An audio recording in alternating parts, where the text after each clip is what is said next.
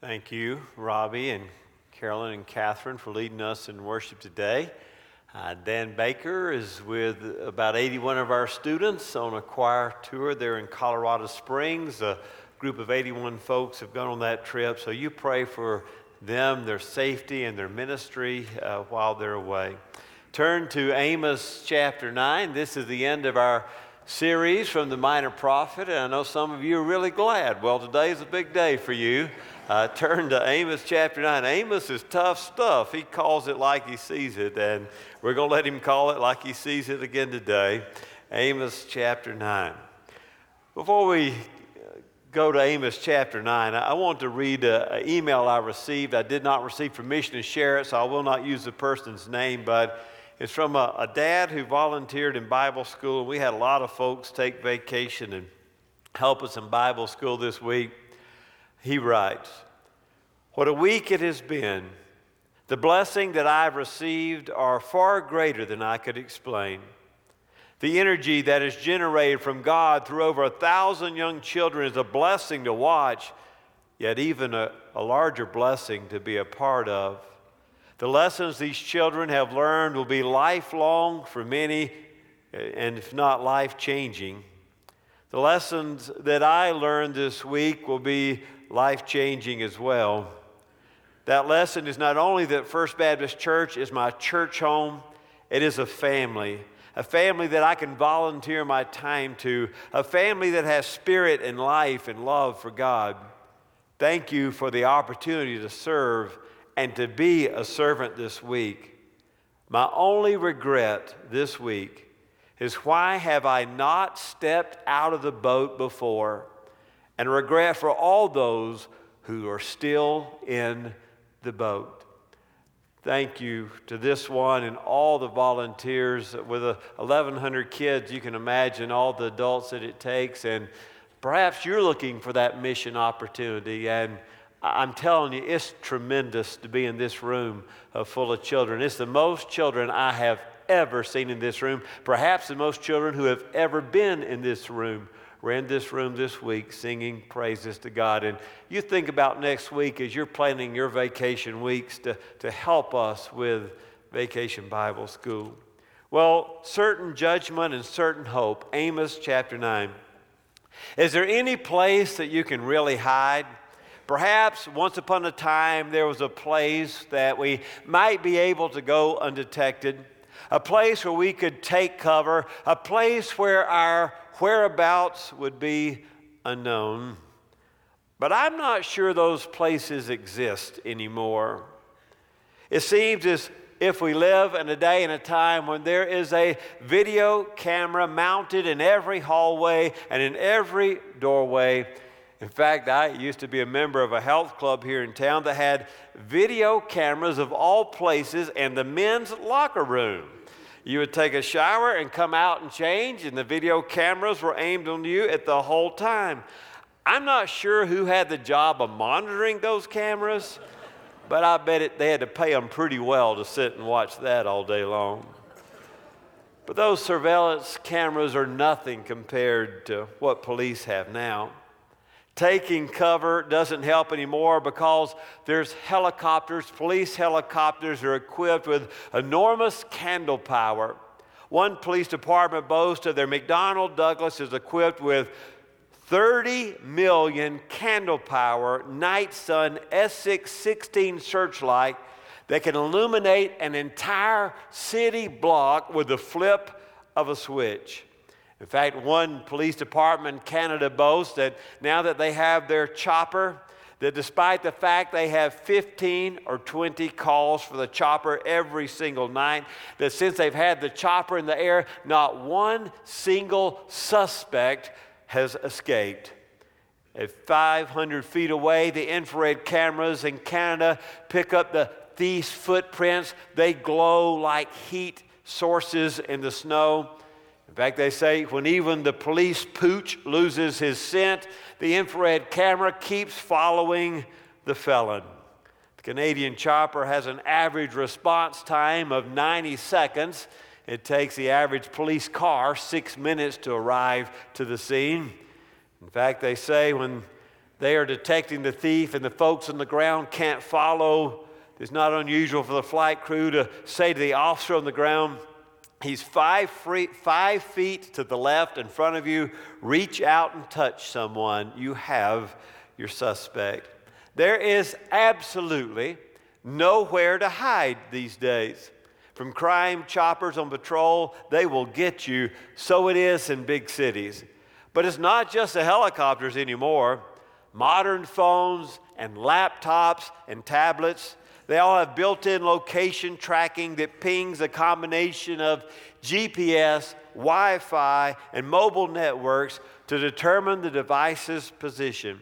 In fact, even when you switch off your location tracking device from pinging the GPS satellites, you're still connected to a cellular network or Wi Fi that is transmitting your coordinates to a third party all the time your phone is in your pocket.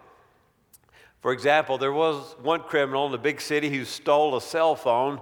Well, the police followed him all the way back to his housing complex, and they were waiting on him when he got there. Another fellow stole a car, didn't know the, well, the, the phone was still in the car, so they followed the car all over town until they were able to apprehend him.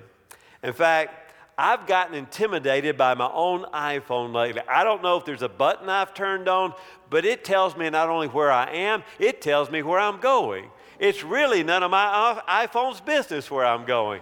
I didn't ask it where I was going. In fact, this Wednesday morning I got in the car and it said 12 minutes to BSA hospital. Well, how did my iPhone know on a Wednesday morning that my next stop was BSA Hospital. I haven't programmed that in, that's not on my calendar. Well, normally on Wednesday mornings, my first stop for hospital visits is BSA Hospital. I am so happy. I was headed to Bible school this Wednesday morning, and so I said, Siri, you don't know everything you think you know. I am not going to the hospital. I love it when she's wrong every single time. Well, Everyone knows where you are these days. It is not just GPS. Did you know now, now they're using facial recognition? Picture a crowded street. A man is believed to have committed a violent crime. To find him, they feed a photograph of him into a video surveillance network powered by artificial intelligence. A camera, one of thousands on this big city street, like are already in Europe. This is our future is instantly analyzing all the faces of every person who comes down the street. Now, you can change your clothes, but you can't change your face. And all of a sudden, the algorithm gives an alert that a face has been detected that matches up with the criminal's face, and the police are directed to the exact location of the criminal based upon face recognition. Well, is there any place you can hide, any place you can escape? Hardly anymore. And this was a condition of ancient Israel. They were trying to hide from the wrath of an all searching eye of God. When we come to Amos chapter 9, we're reminded that the minor prophet is outlined with chapters 1 through 6 being the words of Amos, and chapters 7 through 9 being the visions of Amos. Last week we looked at the first three visions the visions of the locusts devouring the crops, the vision of the fire falling down from heaven, the vision of the plumb line to which ancient Israel did not measure up. And now we move on to the fifth vision. And in this vision, Amos seems to move to the side of the stage, and Yahweh or God takes center stage. In verses 1 through 8, we have certain judgment on ancient Israel. Let's look at the first four verses of chapter 9. I saw the Lord standing beside the altar, and he said, Smite the capitals so that the thresholds will shake and break them on the heads of them all. Then I will slay the rest of them with the sword. They will not have a fugitive who will flee or refugee who will escape. Though they dig into Sheol, from there shall I my hand take them. And though they ascend to heaven, from there I will bring them down. And though they hide at the summit of Carmel, I will search them out and take them from there. And though they conceal themselves from my sight on the floor of the sea, from there I will command the serpent, and it will bite them. And though they go into captivity before their enemies, from there I will command the sword that it slay them, and I will set my eyes against them for evil and not for good. No hiding place from the wrathful God for ancient Israel. You can run, God says to Amos, but you cannot hide.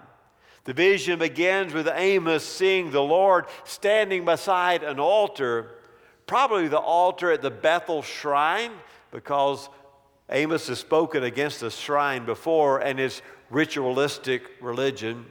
The altar was a place where God was to receive the offerings of his people, but God rejects their offering, and the first word out of Yahweh's mouth is a hard word smite. Smite, God says. Well, the sanctuary, which had been used for Israel's sanctimonious services, would be completely destroyed. The temple would tumble like a house of cards. The people, in fact, will suffer. No one will escape, and God will slay them even by the swords of another nation. This kind of reminds me of the inverse of, of a psalm, Psalm 139. In Psalm 139, the psalmist says, There is no place that he could go away from the love and protection of God. Compare no way to hide from the wrath of God in Amos 9 with Psalm 139. Listen as I read. The psalmist says, Where can I go from your spirit? Or where can I flee from your presence?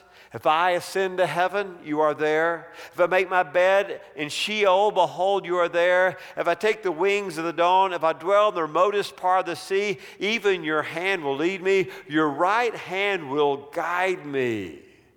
The psalmist is saying, There is no place that I can go away from the love of God, the protection of God. In fact, Amos uses exactly the same imagery. Amos says, It doesn't matter if I go to the limits of the universe, verse 2. He says, I can go to the depths of the grave. I can go to Sheol. Now, the psalmist said that. And if I go to Sheol, oh God, you'll meet me there. Or maybe I, I, try to ascend to the heavens, just like the psalmist said. If I go to the heights of the heavens to try to escape you, oh no, God, you, an angry God, are there too. Maybe it's not the limits of the universe, maybe it's the limits of the earth. Notice he says, if I go the, to the highest point of the summit of Mount Carmel, you'll get me there. Or, or God says, if you try to hide in the deepest depths of the sea, I will send the serpent to bite you in the sea. There is no limit to the pursuit of God. I also contrast with Paul, who says that neither heights nor depths nothing alive, nothing dead can keep us from the love of God. Well, he says there's no place at all to hide. Do you know the name Jonathan Edwards? He was one of the great intellects in all of American history. I want to read a, little portion of a sermon he preached about the wrath of God. He preached this sermon in 1741. So you're hearing a portion of a very old sermon, 1741, preached uh, in Connecticut. Listen to the words of, of Jonathan Edwards. And it, they said he wasn't a very dynamic speaker, that he had a monotone voice and he read and he didn't even move his head. He moved the paper back and forth as he read. But when you hear how powerful his words are, it didn't matter how he said it, it shook the building. Listen to Jonathan Edwards. Almost every natural man that hears of hell flatters himself that he shall escape it. He depends upon himself for his own security. He flatters himself in what he has done and what he's now doing and what he intends to do. The greater part of those who heretofore have lived under the same means of grace are now dead and undoubtedly gone to hell. And it was not because they were not as wise as those who are alive now. It was not because they did not lay out matters as well for themselves to secure their own escape. He said, The wrath of God is like a black cloud that hangs directly over your head, full of dreadful storm and a big thunder, and were it not for the restraining hand of God, it would immediately burst forth upon you. The wrath of God is like the great waters that are dammed for the present, and they increase more and more, and they rise higher and higher till an outlet is given, and the longer the stream is stopped, the more rapid and mighty its course when it once is let loose. The wrath of God, he said, is like a bow that is bent the arrow is aimed at our heart already, ready to sting. And justice bends the arrow at your heart and strains a bow, and it is nothing but the mere pleasure of God and that of an angry God without any promise or obligation of all that keeps the arrow from one moment being drunk with your blood. God holds you over the pit of hell like one holds a spider or some loathsome insect over the fire, abhors you, and is dreadfully provoked. He holds his wrath, it burns like fire. He looks upon you as unworthy of nothing else but to be cast into the fire. Wow, tough words, huh? But he says, it is the mercy of God that keeps you from hell. O sinner, concludes the old preacher, consider the danger you're in. It is a great furnace of wrath, wide and bottomless pit. Edwards sound a lot like Amos when he says to ancient Israel, God's wrath is coming. Yahweh says, smite them all. Strong, strong words from Amos. Well, Ancient Israel had made the mistake, verse 7, of thinking that their covenantal status with God was a privilege when in fact it was a responsibility. In fact, in verse 7, look at it. Are you not as the sons of Ethiopia to me? O sons of Israel, declares the Lord, have I not brought up Israel from the land of Egypt, the Philistines from Caphtor, and the Arameans from Kir? Behold, the eyes of the Lord God are on the sinful nation, and I will destroy it from the face of the earth. Hard, hard words. He pointed to the most redemptive act in all of the Old Testament, the exodus from slavery in Egypt. And he says, Well, other nations have had an exodus as well. Don't think you'll be treated any differently because you have not kept my word. So, this first section of Amos is certain judgment, the wrath of God against those, remember, in this community were abusing the poor. They were bribing the judges. They were living in injustice. They were trampling the poor to make a profit. And God says, My wrath will flow against you. The greatest word in the book of Amos comes in verse 8b. Would you look at 8b? Nevertheless. That's the word of mercy. That's the word of hope. I'm going to judge those who are abusing the poor, those who are breaking my commandments. Nevertheless, I will not totally destroy the house of Jacob. At those first eight verses, the beginning of verse 8 are words of wrath. The last verses the end of Amos are words of grace and hope. What seemed like total destruction is now not total destruction. There will be a remnant that is saved. There will be a portion of the people of God who will not be involved in the disastrous judgment of God. The poor, the needy, the oppressed, they will be redeemed. In fact, he goes on with the image. Look at verse 9 For behold, I am commanding, and I will shake the house of Israel among the nations, as a grain is shaken in the sea, that the kernel will not fall to the ground.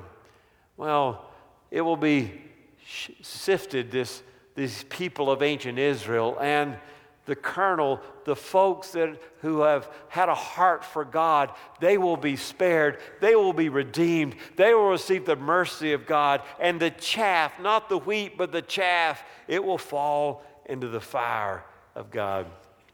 verses 11 through 12, he says, I, I will rise up the fallen booth of David.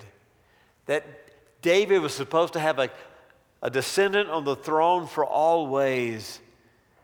And, and we have these great images that continue, verse 13 and 14.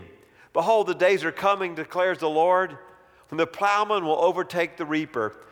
I'm going to give you crops that are so good that you won't be able to harvest one crop until the guy plowing to plant the seed is running into the guy picking the fruit. You follow me? You're going to have wine. You're going to have all sorts of fruitfulness. I will restore, verse 14, the captivity of my people Israel. They're going to rebuild the city they live in. There'll be vineyards, they'll drink wine, there'll be new gardens, they'll eat fruit. I will plant them on, your, on their land, and they will not again be rooted out from the land which I began to them, says the Lord your God. This is a curious mix, this chapter 9 of Amos. The wrath of God parallel with the grace and the mercy of God. And looking to someone from the house of David to build up the throne of David. That should be a hint to us what Amos is prophetically saying to us that the one who's a descendant of David who takes the throne and ultimately fulfills the promise and pledge to David is none other than a descendant of David, Jesus, our Christ, our Messiah. And this is a, a foreshadowing of the picture of Calvary's, for it is there on Calvary, on the cross, that we have both the wrath of God and the mercy of God, side by side, just like they are in Amos. For I'm a sinner and you're a sinner. And we ought to be on the smite part of that commandment of, of Amos chapter 9. But God loves us so much that while we were still sinners, Christ died for us.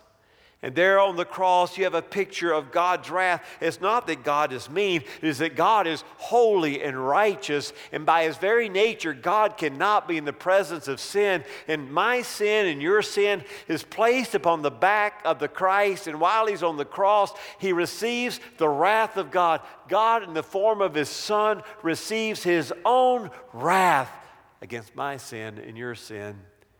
Yes, Amos is foreshadowing Calvary. For there you have both the wrath of God, the sure judgment, Amos 9 1 through 8, and then the sure hope, Amos 8b through 15. The mercy of God, the grace of God, the wrath of God, and a descendant of David, all wrapped up in Calvary. That's the story of our God. He is holy and he is righteous. And as Paul tells us in Romans, the cross is a way that he can be both just and the justifier to bring us into his kingdom. I'm a sinner. You're a sinner. We are bound for God's wrath, except for the fact that Jesus already took that wrath for us. He died in my place and in your place that we could be on the mercy side of Amos chapter 9. When I read a passage like Amos chapter 9, verses 1 through 8a, and I'm reminded of the powerful wrath of God who smites and destroys and says, When I reveal my wrath, no one shall escape. I'm reminded of what Jesus did for us on Calvary. He received that wrath, He received that judgment that we could be the bearers of grace, that we could be the people who are so fruitful in our lives that even before we can harvest one crop, we are planting the next in the kingdom of God. Maybe you're here this morning and this is your day I'm not making light of the wrath of God. I believe that Amos is preaching the truth, and I believe that Jonathan Edwards was preaching the truth back in the 1700s. I'm not making light of the wrath of God, but I am making big the grace of God. Through the cross, the wrath of God satisfied to all who will say, Yes, I die with him, that likewise I might rise with him. Maybe you're here today watching by way of television. And this is God's word for you today to avoid the wrath of God, to avoid eternal punishment by saying yes to the crucifixion and resurrection of Jesus, to let him die for you and let him rise for you, that you die with him and you rise with him into a glorious eternity. Let us pray. Oh God, perhaps there's someone here today. This was the word of God for her. This was the word of God for him. Maybe he would come or she would come today and say, I want his death to be my death. I want his resurrection to be my resurrection. I want to know that I am forgiven, for I know that I'm a sinner. I'm the sinful one of Amos chapter 9, and I need the grace of God through the real dynasty of David in Christ Jesus. Maybe there are others this morning, oh God, who would come to be a part of this great church where the whole Word of God is preached, even a book like Amos. In the name of Jesus, we pray. Amen.